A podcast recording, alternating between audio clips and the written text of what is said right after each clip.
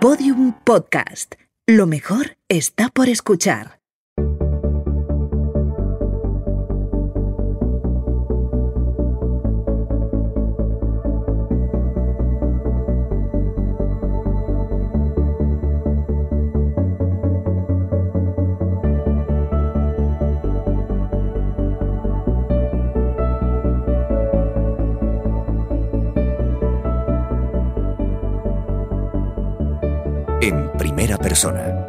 Un espacio para analizar el periodismo iberoamericano a través de las voces de periodistas ampliamente reconocidas por su excelencia, liderazgo y aportes a los géneros en los que se desempeñan. Presentado por Pepa Bueno.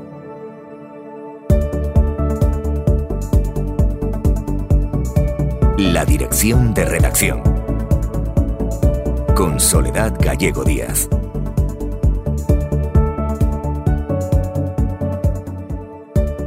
La mujer con la que hoy hablamos es un referente para varias generaciones de periodistas, por su solvencia, por sus informaciones siempre rigurosas, por su capacidad para iluminar lo importante sin distracciones, por sus opiniones siempre fundamentadas, por su lucidez y su insobornable mirada sobre la realidad. Y sí, sí, también por haber roto un techo de cristal. Ha sido la primera mujer directora de un gran periódico nacional el País, diario en el que entró a trabajar inmediatamente después de su fundación en el año 1976, en el que ella llama el periódico de su vida, ha sido además de directora, subdirectora, directora adjunta, cronista parlamentaria, corresponsal y defensora del lector. Mucho trabajo del bueno y mucha cosecha de premios. El Salvador de Madariaga, el Cirilo Rodríguez o el Ortega y Gasset a la trayectoria profesional y el galardón más importante, el respeto del gremio y el respeto de los lectores. Soledad Gallego Díaz, hola. Hola, ¿qué tal? Pues encantada de tenerte aquí conmigo para hablar de periodismo. Tú has hecho de todo, como acabo de contar, pero dices de ti misma que eres un animal de redacción, que la etapa de redacción es la que más has disfrutado en tu vida.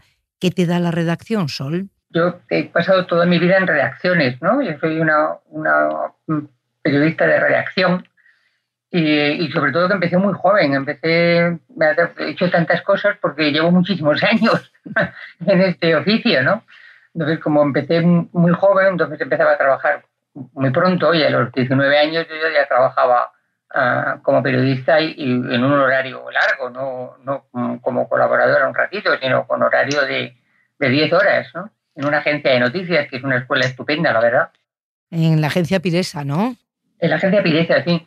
Entonces era una agencia que se llamaba Piresa, que era Prensa y Radio del Movimiento, que era una, una agencia que dependía de, claro, una parte de toda la estructura del franquismo, tenía una agencia de noticias y una cadena de periódicos entera, ¿no? periódicos eh, en, en, cada una de las provincias había un periódico que pertenecía a esa cadena ah, del régimen. Y la agencia era la que proveía de las noticias de Madrid o de reportajes, etc. ¿no? Digo que en cualquier caso era una buena agencia, era en el sentido de que eh, a ellos no, no, les importaba nada lo que tú pensaras, lo único que querían es que trabajaras, porque por el motivo que fuera ellos no querían trabajar o eran más vagos, lo que fuera. La cosa es que tenía mucha gente joven que trabajábamos muchísimo y no te preguntaban qué es lo que tú pensabas, ¿no? Sabían que la mayoría de la gente que estábamos allí pensábamos de otra manera. Y te echaron porque hiciste una huelga y encontraste trabajo de nuevo enseguida. Eso ha cambiado radicalmente ahora, Sol. El miedo a perder el empleo atenaza a muchos periodistas y condiciona la independencia, claro, porque uno tiene miedo a quedarse en el paro. Bueno, es verdad que me, me echaron por hacer una huelga, eh, entonces se llamaba en defensa de la profesión, porque habían habían detenido y condenado a un periodista en Barcelona por un artículo que había publicado. Le habían hecho un consejo de guerra y le habían condenado a unos años de cárcel. Entonces nos movilizamos los periodistas en todo, toda España y en Madrid también, por supuesto, y se hicieron huelgas para protestar contra eso. ¿no? Pero tal vez en aquel momento mm, el miedo a perder el trabajo, porque claro, automáticamente me echaron, el miedo a perder el trabajo no era tan grande como ahora, ¿no? porque pensabas uno, que el régimen tendría que evolucionar y terminaríamos siendo una democracia sí o sí, y dos, porque la verdad es que había, había trabajo, entonces eh, mal pagado y lo que quieras, pero había trabajo. De manera que cuando me echaron, empecé a trabajar inmediatamente o muy pronto ah, en una revista de ganadería, eh, unos meses. Monté un servicio estupendo de información sobre los mercados ganaderos. Ya. y, ahí, y, ahí, estuviste. Antes de que, de que vayamos a la etapa del país, ¿tú por qué quisiste ser periodista? Porque que yo sepa no tenías antecedentes familiares. No, no, no, en mi casa no hay antecedentes familiares de periodistas, no. Es más, en mi casa normalmente lo de periodista, cuando dije que quería estudiar periodismo, me dijeron, bueno, sí, pero estudia también filosofía y letras, ¿no? Porque les parecía que, en fin, que era mucho mejor, era mucho más serio estudiar filosofía y letras que estudiar periodismo, ¿no? Y al principio tuve que empezar a estudiar las dos cosas, luego dejé filosofía claramente en cuanto pude, por, vamos, los comunes que se llamaban entonces, porque, mm, eh, porque no, ya empecé a trabajar, ¿no? Pero sí es verdad que, mm, que no era una, mm, nada que tuviera que ver con mi familia, tenía que ver con mis intereses, con lo que a mí me interesaba, me parecía que era un trabajo que me resultaba atractivo, me, me, apetecía muchísimo estar presente, que no me lo contaran, sino verlo yo, contarlo yo de alguna manera uh, y relacionarme con ese mundo en el que las cosas pasaban y tú las veías vivir la pasión de nuestro tiempo, ¿no? que es una curiosidad que ha hecho a muchos periodistas. Ya en el país diste la exclusiva del borrador de la Constitución española del 78. Hay que ponerse en la época para valorar esa exclusiva. Veníamos de una dictadura, la Constitución eh, iban a ser las tablas de la ley. ¿Cómo se gesta, Sol, una exclusiva así? Bueno, en aquella época la, Constitución era el, proyecto, el gran proyecto de la democracia, ¿no? Y el hecho de que, de que eh, se hicieran esa negociación entre los ponentes en una, mm, en una reunión a puerta cerrada, pues era realmente, era realmente muy, muy triste, ¿no? Que todo ese debate en el que se jugaba el, juego de, del futuro de los españoles, pues se hiciera de una manera tan, tan poco transparente, ¿no? Entonces, pues yo entonces también trabajaba en una revista que se Cuadernos para el Diálogo, porque me habían despedido de la agencia, trabajaba en Cuadernos para el Diálogo, y nos propusimos encontrar ese borrador y, publicarlo, ¿no? y, eso fue lo que, lo que hicimos, ¿no? Y lo publicamos también en El País y en La Vanguardia, porque nos parecía que era fundamental que la gente supiera de qué se estaba hablando, en qué consistía eso de la democracia. Y la Constitución era exactamente el, el lugar donde se iba a plasmar ese cambio de régimen, ¿no? Os criticaron por publicarla en aquella época. Eh, porque decían que era mucho más fácil encontrar el consenso a puerta cerrada. Pero el hecho es que ya existía un borrador que había sido consensuado, o sea, que no es que no, que, eh, estuviéramos mm, contando el inicio de la negociación, no, lo que contamos fue el primer texto al que se había consensuado. Ah, y además ese texto no solamente lo tenían los ponentes, ya lo tenían algunos miembros de la conferencia episcopal, lo tenían algunos grandes empresarios, eh, los únicos que no lo tenían eran los ciudadanos buena gente de la que no, buena parte de la gente que nos criticó entonces tanto por publicarlo, reconocieron al cabo de los años que teníamos razón, que habíamos tenido razón los periodistas al pensar que era un texto que ya estaba lo suficientemente consensuado como para que los ciudadanos pudieran también eh, establecer un debate público sobre ello, un debate a través de los medios, a través de conversaciones, de reuniones, pero era un texto fundamental, no era una cuestión secundaria. Hombre, era la Constitución nada menos que tenemos vigente todavía.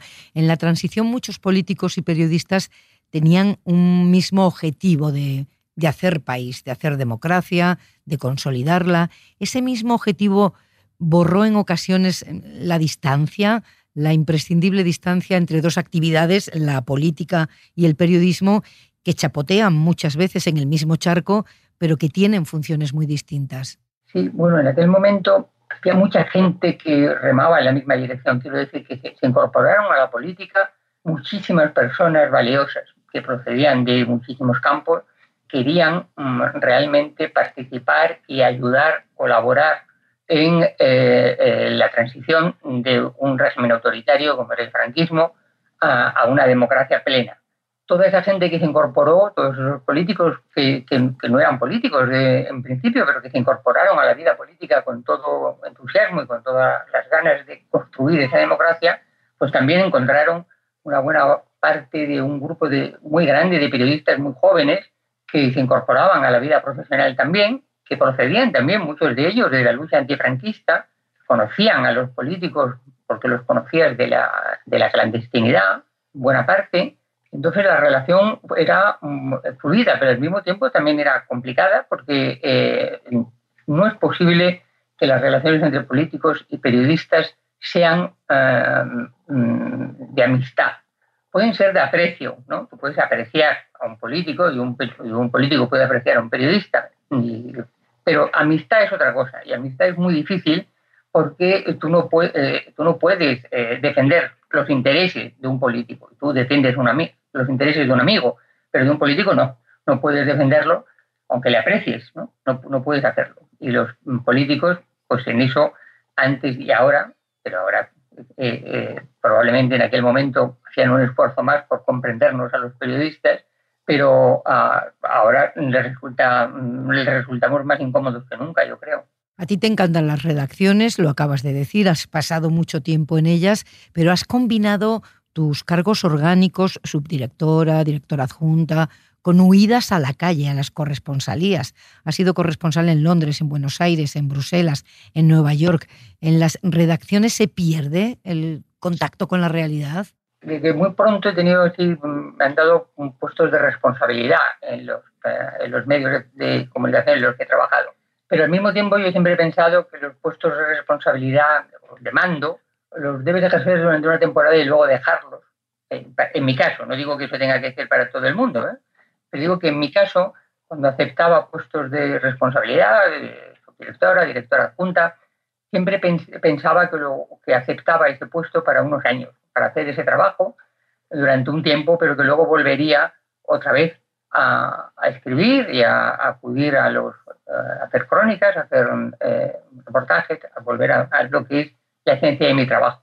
Y siempre lo hice así y tuve la suerte de trabajar en un medio que me lo permitió, un medio que me permitía ah, ser corresponsal, luego me llamaban para que fuera directora adjunta, eh, estaba cinco años, luego decía que me quería volver a marchar, me marchaba, volvía, me volvían a poner este director adjunta con otro director, Quiero decir que siempre he tenido la convicción de que los puestos, en mi caso particular, los puestos de dirección eh, hay que ejercerlos durante unos años, pero luego hay que volver al ejercicio de la profesión porque, entre otras cosas, cuando no vuelves, coges miedo. si no, si no, claro, o sea, si dejas de escribir, si dejas de hacer tu trabajo de esa forma y solamente haces el de dirección, llega un momento en que en mi caso pierdes un poco el, el un poco el pulso, ¿no? Eh, y pensaba, bueno, pues es el momento de, dejar esto y volver a... Ya, a tomar, a tomar notas, ver la vida y enfrentarse a la pantalla en blanco, ¿no? Para que no dé vértigo ponerse a escribir. Y, y por fin aceptaste la dirección del país, que habías rechazado ya en otra ocasión en el pasado, con el apoyo del 98% de la redacción. ¿Cómo se gobierna una redacción, Sol? Lo has hecho en diferentes escalones hasta llegar al último escalón, a ser la directora durante dos años. ¿Cómo se gobierna una redacción?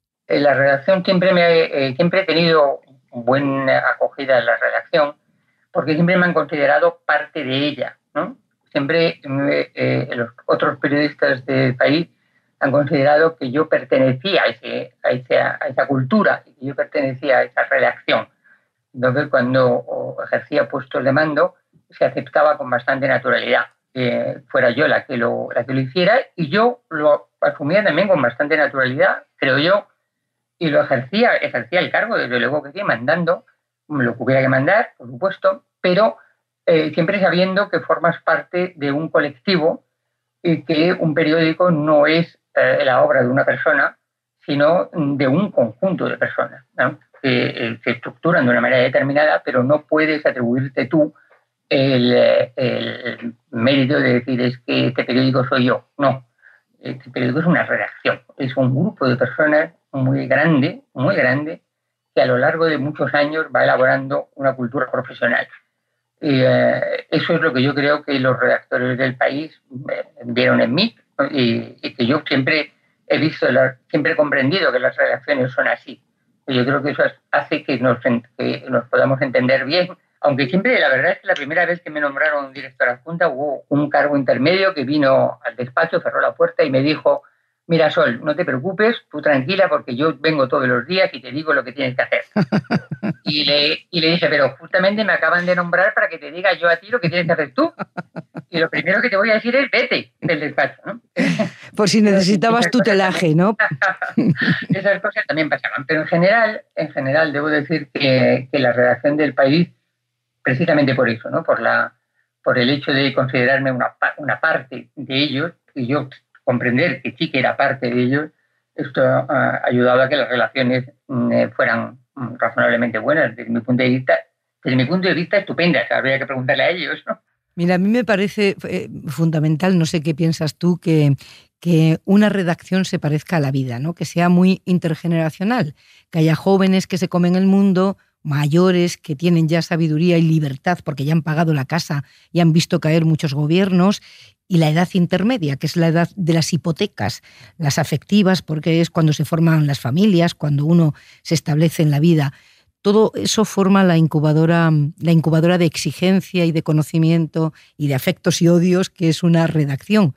Cuando una es la que maneja ese magma humano, ¿cómo se gestiona ese, ese talento? ¿Cómo se gestiona esa realidad tan variopinta? Por ejemplo, yo creo que ahora hay un problema grande con eh, el hecho de no poder hacer tener relaciones presenciales, ¿no? el hecho de que la pandemia me, eh, haga que la gente tenga que trabajar buena parte en su casa. Creo que es, no mejora el periodismo en absoluto, sino que al revés es un inconveniente serio para conseguir em, que fluya eh, el trabajo. ¿no? Pero fundamentalmente porque, eh, como tú decías, el periodismo es, es un, trabajo de equipo, es un trabajo de grupos, de equipos, no es, de, no es un trabajo individual, no es un trabajo profesional que uno hace em, al margen de otro grupo, no, por más que uno puede hacer mejor una firma más reconocida o una, una persona que dirige un programa con más eh, pero al fin y al cabo eso tiene sentido porque es un grupo que trabaja y al trabajar juntos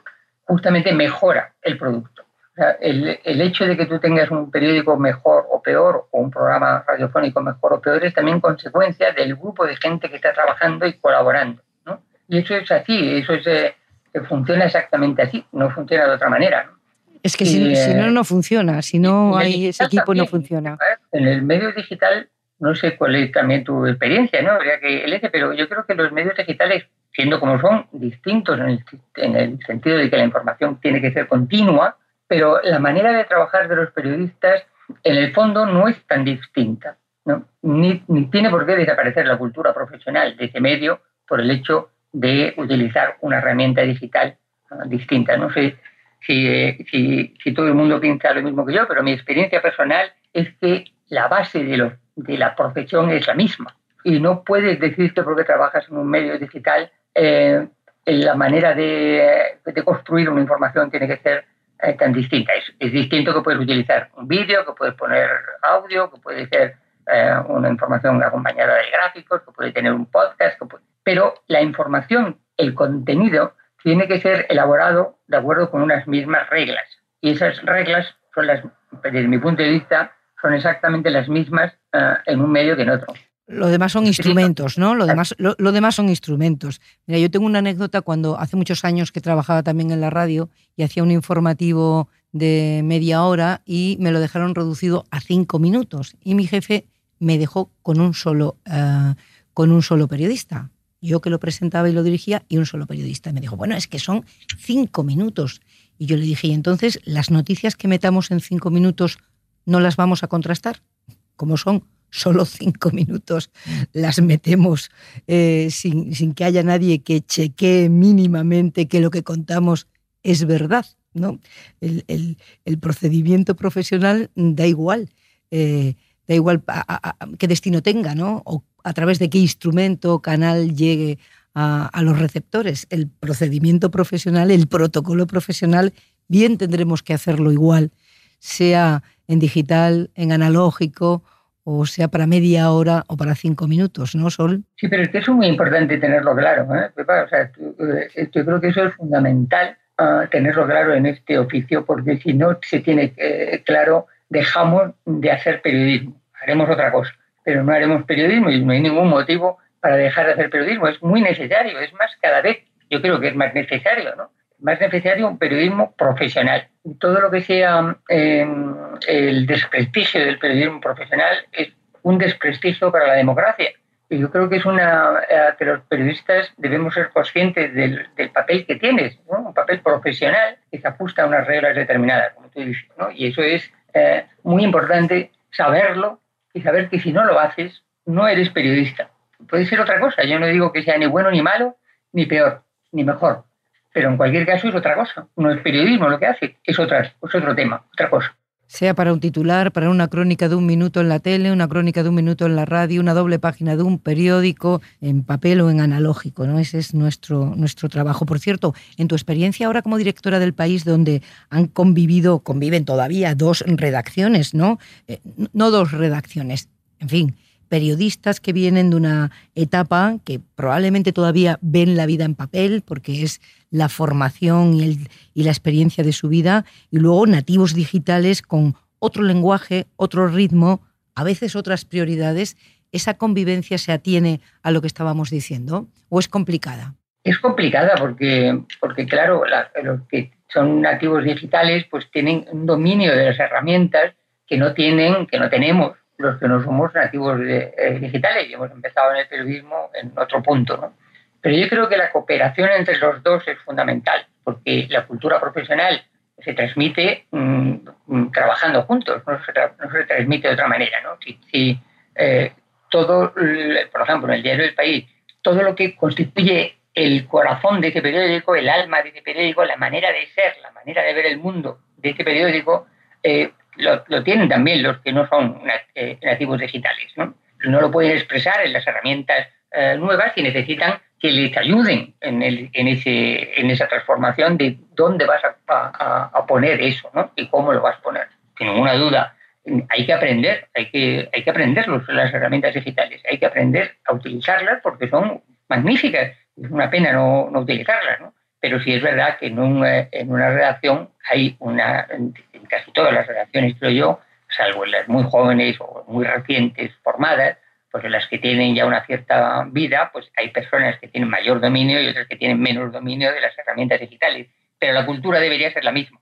¿A quién se dirige un gran periódico hoy, Sol? ¿A quién se dirige el periodismo cuando eh, compite descarnadamente por la atención de pequeños nichos y existen mil canales y plataformas por las que circula, en unos casos, información, pero en muchas otras ocasiones desinformación? Sí, pero fíjate, yo el otro día estaba pensando, lo estaba viendo, y yo creo que, alguna vez lo hemos comentado también, ¿no? Porque lo mismo pasa en la radio, yo creo. Por ejemplo, con las elecciones de Trump, con el resultado de las elecciones de Trump, mm, pese a todo eh, la desinformación, pese a todo lo que quieras, al final, ah, donde iban los norteamericanos de Trump, votantes de Trump y votantes de Biden, a mirar qué estaba pasando, era en los medios eh, digitales eh, eh, solventes, serios. A la hora de la verdad, ellos mismos necesitaban poner la SER o necesitaban, comprender, o sea, el equivalente para estar seguros de lo que estaban oyendo.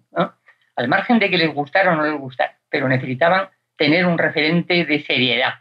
Y, eh, curiosamente, aunque luego fuera para, para apoyar a Trump. Pero es curioso ver cómo en momentos de, de gran incertidumbre los medios eh, tradicionales, en el sentido de que conservan una cultura profesional bien establecida, eh, son los que tienen mayor audiencia, porque aún ahora, eh, en momentos de, duda, son el referente de credibilidad.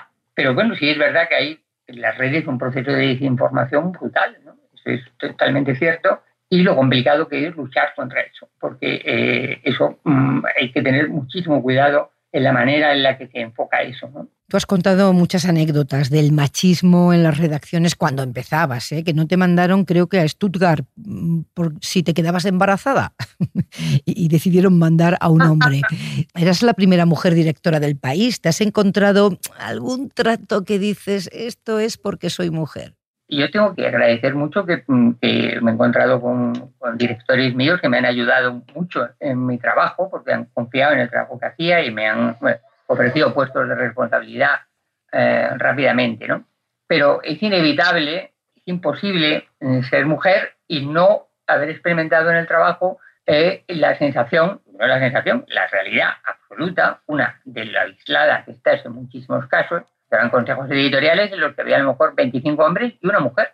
Le dije, pero ¿cómo es posible? Si, pues si en la calle eso no pasa, si en la redacción eso no pasa, ¿cómo es posible que en el comité editorial haya 25 hombres y una mujer? Es, un disparate, ¿no? Pero no es que de ellos decían, no, no, pero si no es que queramos echar a las mujeres, pero siempre que quedaba un puesto vacío se les ocurría un hombre, ¿no? Es evidente, no hace falta ser eh, feminista para mm, saber que eso ha sido así. Feminista eh, lo soy y creo que, eh, que, es bueno que exista el feminismo porque es la defensa de los, de, los derechos, de la igualdad en derechos de hombres y mujeres. Pero sí que es verdad que es imposible tener una carrera profesional siendo mujer y no haber sentido en muchísimas ocasiones uno que te valora menos que a un hombre, inevitablemente, inevitablemente. Lo que tú dices lo tienes que decir dos veces para que te oigan. La primera vez no te oyen. Y si te oyen la primera vez, lo que pasa es que lo replica un hombre. ¿No? Que muchas veces digo, oye, pero si lo acabo de decir, no me lo cuentes, ¿no? Dices una cosa y a continuación un hombre lo, dice la misma, pero parece que, es él el, original. Es más, te, la explica, te la explica a ti, que la dijiste la primera vez, te la explica a ti. Yo cuento siempre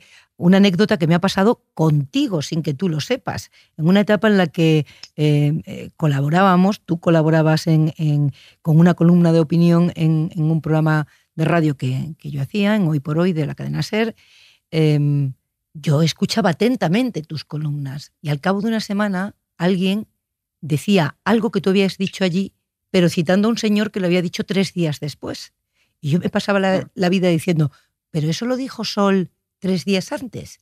Y me lo volvía a encontrar y decía, pero eso lo pues contó Sol la semana pasada. Pero te pasa a ti, porque muchas veces yo oigo cosas que, dice, has dicho tú en la SER y a continuación oigo a alguien que está repitiendo lo mismo, pero no dice que lo has dicho tú, ¿no? O sea que eso es una eh, es muy frecuente. Yo creo que las mujeres sabemos que eso es eh, muy, muy, muy frecuente, ¿no? Estamos ya, sí, que estamos ya en el, ámbito de la opinión, en el ámbito de la opinión, pero ahora es como si tuvieran que concedernos la autoridad de la opinión, ¿no? Sí, sí, sí, sí. a veces es, casi idiota, ¿no? O sea, a veces es, ¿cómo es posible que, que no se den cuenta, ¿no? De, de lo que de, lo que están haciendo. Muchas veces no se dan, sinceramente que no se dan cuenta, están tan tan tan acostumbrados a, que eso sea así, ¿no? Pero no son conscientes, ¿no? Por eso es importante todo el movimiento del Me Too que dicen todo, bueno, es un movimiento exagerado y tal. Yo creo que tiene una, una cosa muy buena, es que está eh, exigiendo a que los, muchos hombres piensen un momento en cuál es su actitud en general, ¿no? Yo creo que muchas veces eso no, no, no, han llegado a planteárselo, no, no lo han pensado, ¿no? Y que es una buena cosa que lo piensen. Yo sí creo que es bueno que piensen, que se den cuenta a veces que la actitud que tienen es una actitud muy irritante. ¿Qué espera del periodismo una mujer que lo ha hecho todo en él? ¿Qué espera Sol Gallego Díaz del periodismo en los próximos años? Escribir ah, y estar atento a lo que pasa es un, es un placer y entonces es un trabajo, pero es también un, un placer, ¿no? Y, es muy difícil eh, prescindir de eso a estas alturas, ¿no? de, estar atento a lo que pasa es ya una especie de, de eh, condición que no puedes prescindir de ella, ¿no? Y los demás esperando que nos ilumines sobre lo importante. Sol Gallego Díaz, muchas gracias. Muchas gracias a ti, Pepa. Un beso muy grande.